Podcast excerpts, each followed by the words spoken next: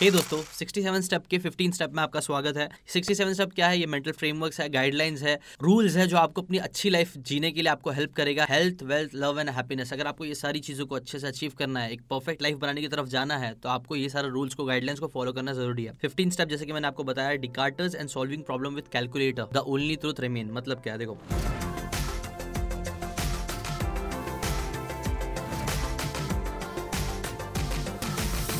देखो टाइलोपिस बोलते हैं ना कि पहले टाइम के काफ़ी सारे फ़ेमस फिलोसोफर्स थे, आपको पता ही होगा सोक्रेटिस प्लेटो एरिस्टोटल ये सारे लोग काफ़ी बोल सकते हो पुराने फिलोसोफर्स है। नए फिलोसोफर्स में आते हैं विनकिनस्टाइन नीची ये सारे लोग नए फिलोसोफर्स है। ना ये दोनों के बीच में एक फिलोसोफर आता है डिकार्टर जो काफ़ी फ़ेमस हुए थे एक चीज़ के लिए, एक थॉट एक्सपेरिमेंट के लिए जो उन्होंने किया था। थॉट एक्सपेरिमेंट क्या था, आपको बताता हूँ। वो हमेशा ऐसे एक्सपेरिमेंट करते रहते हैं। जो फिलोसोफर्स होते हैं ना, वो लोग अपने सोच को कई बार पुश करने की कोशिश करते हैं। तो ये पुश करने के लिए उन्होंने एक एक्सपेरिमेंट किया था, जहाँ उन्होंने ये चीज़ डिसाइड की कि जो भी चीज़ें मेरी लाइफ में है, जिनको लेके जो भी आइडियाज़ प्रिंसिपल्स मैंने अपनी लाइफ में अभी तक फॉर्म किए हैं, जो भी ओपिनियंस फॉर्म किए हैं ना, अगर उन ओपिनियंस में, उन चीज़ों में अगर मुझे लगता है कि मुझे जरा भी डाउट है वन टेंथ परसेंट भी अगर डाउट है मतलब एकदम छोटा परसेंटेज भी zero point zero zero one percent भी मुझे अगर कोई चीज़ पे डाउट है, और मैं वहाँ पे फेथ का यूज़ कर रहा हूँ, और आप बोल सकते हो वहाँ पे मैं अपनी डाउट्स के बाद भी वो चीज़ पे बिलीव कर रहा हूँ तो वो सारी चीज़ों को वो क्या कर रहे थे, अपनी लाइफ से एलिमिनेट करना स्टार्ट कर रहे थे। उन सारी चीज़ों को वो अपने, वो बोल रहे थे कि मैं डिसरिगार्ड करूँगा, सिर्फ़ थॉट एक्सपेरिमेंट के लिए, ऐसा नहीं कि वो हमेशा ये कर रहे थे। सिर्फ़ एक्सपेरिमेंट के लिए उन्होंने सोचा कि जितनी भी चीज़ों को पे मेरे को जरा भी डाउट है ना, मैं उन चीज़ों को नहीं मानूँगा और सिर्फ़ उस चीज़ को मानूँगा, उस चीज़ की तरफ़ जाऊँगा, जो मैं हंड्रेड एंड हंड्रेड परसेंट एकदम पक्का श्योर हूँ।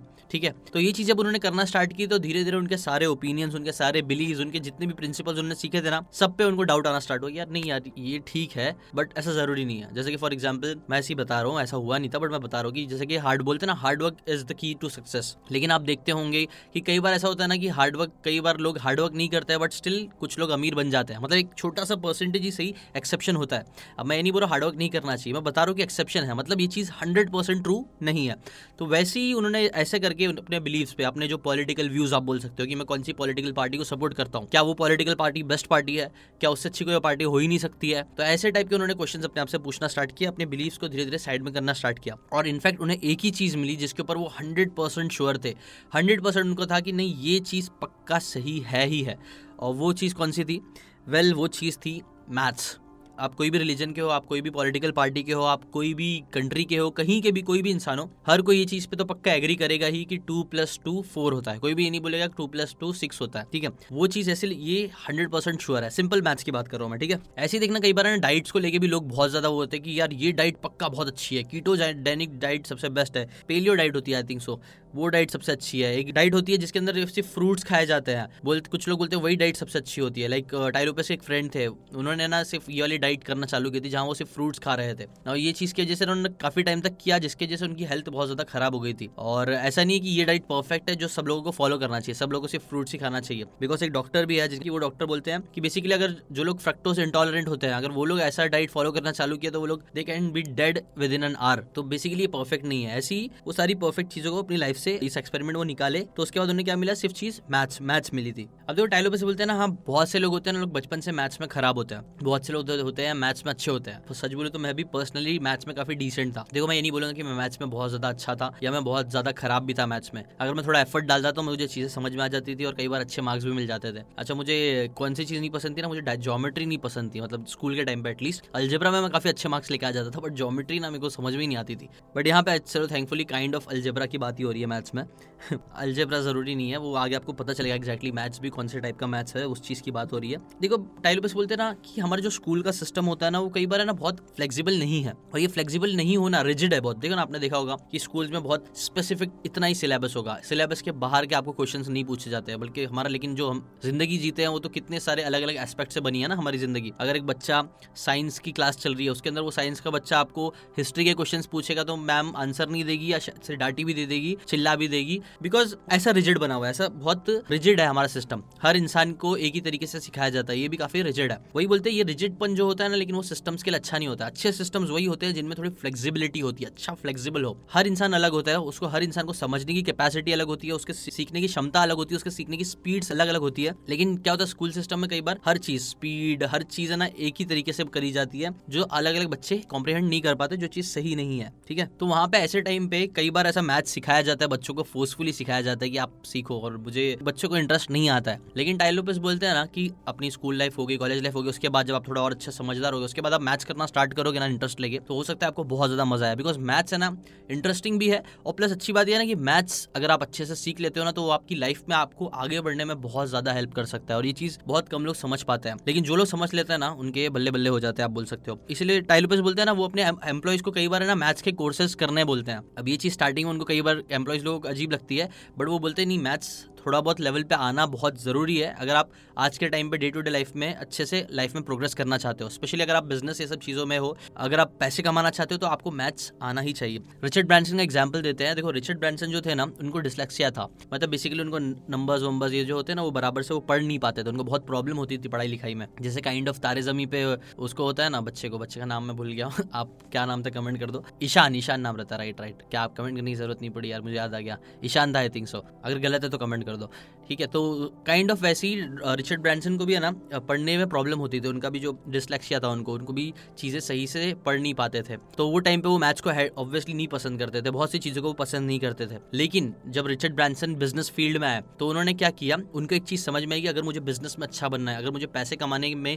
अच्छा बनना है ना तो मुझे मैथ्स को समझना ज़रूरी है एक लेवल तक। तो इसलिए फिर उन्होंने ना अकाउंट खुद से ही सेल्फ लर्निंग चालू की। उन्होंने ऐसा नहीं कि वो कोई कॉलेज जाके ही सीखा उन्होंने। उन्होंने सेल्फ लर्निंग करना स्टार्ट किया, उन्होंने मैथ्स बेसिक मैथ्स सीखा। मैथ्स को थोड़ा अच्छा किया नंबर से रिलेटेड उन्होंने अपना जो गेम होता है ना, उसको गेम को सेकंड लेवल पे नेक्स्ट लेवल पे लेके गए। और बोल सकते हो आप, कहीं ना कहीं ये रीजन भी है ना, उनको काफ़ी ज़्यादा अच्छा बिजनेसमैन बनने में हेल्प किया। बिज़नेस में आपको नंबर्स पता होना बहुत ज़रूरी होती है, और सच बोलू तो ये चीज़ में, मैं ऐसा नहीं बोलूँगा, मैं मैथ्स में खराब हूँ, लेकिन हाँ मैं नंबर्स पे ज़्यादा फोकस नहीं करता हूँ। और ये चीज़, अगर आपको अच्छा बड़ा बिजनेसमैन बड़ा बिजनेसमैन बनना है तो कई बार आपको थोड़ा बहुत रोक सकती है। बिकॉज़ मैच में देखो सेल्स निकालने होते हैं, आपको कई बार इतने का प्रोडक्ट है, इतना खर्चा हो रहा है, इतना प्रॉफिट निकल रहा है, इतने मार्जिन है, ये, वो, दुनिया भर की चीज़ें जो होती है ना, वो आपको नंबर्स वो सारी चीज़ें समझ में आना ज़रूरी है, तभी आप एक प्रॉफिटेबल बिज़नेस रन कर सकते हो स्केल कर सकते हो, बड़ा कर सकते हो। सब चीज़ के लिए नंबर्स पता होने आपको बहुत ज़रूरी है। इसीलिए जो इन्वेस्टिंग से रिलेटेड भी देखना, आप जो शोज़ होते हैं शार्क टैंक जो मैं पहले बहुत दिखता था, अभी इंडिया में भी आ गया है शार्क टैंक ये सारी चीज़ें भी शार्क टैंक और ये सारी चीज़ों में देखना, आप इन्वेस्टर्स लोग जब भी इन्वेस्ट करने जाते हैं मतलब इन्वेस्टर्स के सामने जब कोई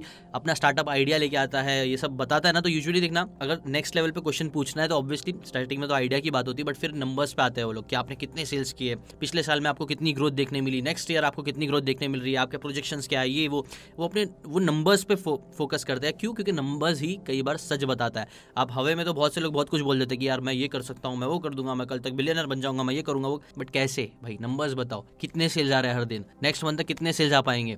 अगले दस साल में कितने सेल्स आ पाएँगे? ऐसा वो कैसा ना मैच होता है ना वो कहीं ना कहीं ना चीज़ों को टेंजिबल बना देता है। आप उसको स्पेसिफिकली एक तरीके नॉम पर्सपेक्टिव से समझ सकते हो। वरना हवे में बात होती है वो इंटेंजिबल समझ में नहीं आता कि क्या चल रहा है। लेकिन मैच कई बार इन चीज़ों को टेंजेबल बना देता है, जिसे हम अच्छे से फिर जज कर सकते हैं, उसके रिलेटेड गुड एक्शंस ले सकते हैं। और गुड डिसीज़न बैड डिसीज़न ऐसी कोई चीज़ तो नहीं होती है, लेकिन अगर आपको मैच आता है ना तो आपको ये अच्छी चीज़, लेकिन अगर आपको मैच आता है तो ये चीज़ ये चीज़ आपको ना थोड़ा अच्छे डिसीज़न लेने में हेल्प कर सकता है। ऐसे डिसीज़न जो आपको आपके गोल्स की तरफ़ लेके जाए, ना कि आपके गोल्स से आपको अपोजिट डायरेक्शन में लेके जाए, है ना? मैच चीज़ों को क्वान्टिफाई कराने में हेल्प करता है, जो चीज़ हमें एज अ ह्यूमन चीज़ें को समझने में कॉम्प्रीहेंड करने में और उससे रिलेटेड डिसीज़न लेने में हमारी हेल्प करता है, ठीक है? और फिर ये चीज़ ऑब्वियसली हमें गोल्स को भी अचीव करने में हमारी हेल्प कराती है, जो हमारे गोल्स है, ठीक है? उससे रिलेटेड सही डिसीज़न लेने में हमें हेल्प करती है। जैसे कि फॉर एग्ज़ाम्पल एक इंसान को सिर्फ़ पता है कि यार उसको पतला होना है तो कई बार है ना, पतला होना है, ये चीज़ कई बार बहुत इंटेंजिबल आप मतलब समझ में नहीं आएगा, लेकिन जब आप मैथ्स का यूज़ करना स्टार्ट करोगे तो वो चीज़ थोड़ी क्वांटिफाई होना स्टार्ट हो जाएगी। जैसे कि फॉर एग्ज़ाम्पल अभी आप सिर्फ़ मोटे हो, आपको नहीं पता, लेकिन आप जब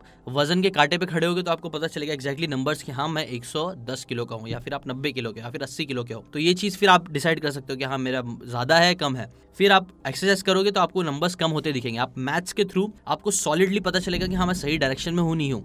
वैसी मैथ्स के थ्रू आपको पता चलेगा कि आप सही डायरेक्शन में भी चल रहे हो कि नहीं चल रहे हो। फिर अगर डाइट की बात करें तो अगर डाइट में भी अगर आप ऐसे ही बोलोगे कि मुझे अच्छी डाइट फॉलो करना है तो ये कई बार ना, हम ह्यूमंस के लिए कॉम्प्रीहेंड करना थोड़ा मुश्किल हो जाता है, जिसकी वजह से फिर हमारे लिए वो चीज़ को अप्लाई करना भी मुश्किल हो जाता है। लेकिन वहीं अगर हम नंबर्स के वापिस से हेल्प लें तो वो चीज़ हमें फिर हेल्प करेगी। जैसे कि फॉर एग्ज़ाम्पल मैगडी में जा रहे हो। तो मैगडी में आप जा रहे हो तो आप क्या खा रहे हो? उसके अंदर कितनी कैलोरीज है? देखना, कई बार है ना जो डाइटिशियंस होते हैं, जो कई बार है ना हेल्थ से रिलेटेड एक्सपर्ट्स होते हैं ना, वो लोग भी हमेशा बोलते हैं। इवन रणवीर भाई का मैंने बहुत बार वीडियोस देखा था, वो भी उसके अंदर बात करते हैं कि आप अपनी कैलोरी काउंट्स पे ध्यान दो कि आप कितनी कैलोरीज ले रहे हो। और कैलोरी क्या है? फिर अगेन मैथ्स आ गया ना नंबर्स आ गया कि हाँ इतनी कैलोरी मैं रोज खा रहा हूँ। अब कई सारे लोग देखना एक्सपर्ट्स लोग इस चीज़ में भी बोलते हैं ओपिनियन देते हैं कि नहीं, सिर्फ़ डाइट मैटर नहीं करती है कैलोरीज इंपॉर्टेंट नहीं है, आपका मेटाबोलिज्म अगर फास्ट रहेगा तो फ़र्क नहीं पड़ेगा, ये वो। हाँ वो सारी चीज़ें भी सच है, ऐसी बात नहीं कि वो सब चीज़ें सच नहीं है। लेकिन अगर इन जनरल टर्म्स देखा जाए ना, अगर, एकदम सिंपल सी बात है, अगर आपका जो कैलरी इनटेक है, वो बहुत ज़्यादा है, और आपका जो कैलोरी बर्नआउट बर्न होती है आपकी कैलोरीज वो बहुत कम है तो ये लॉन्ग टर्म में ये चीज़ आपको पक्का मोटा करेगी करेगी, ये फैक्ट है, ठीक है? अब मेटाबॉलिज्म ये सब हाँ अलग अलग लोगों का अलग अलग होता है, वो बात भी सही है। लेकिन इन जनरल देखा जाए तो ज़्यादा कैलोरीज लोगे, ज़्यादा कैलोरीज बर्न नहीं करोगे, ज़्यादा कैलोरीज बहुत ले रहे हो और कम कैलोरीज बर्न कर रहे हो तो ये चीज़ आपको लॉन्ग टर्म में मोटा करेगी, ये पक्की बात है, ठीक है?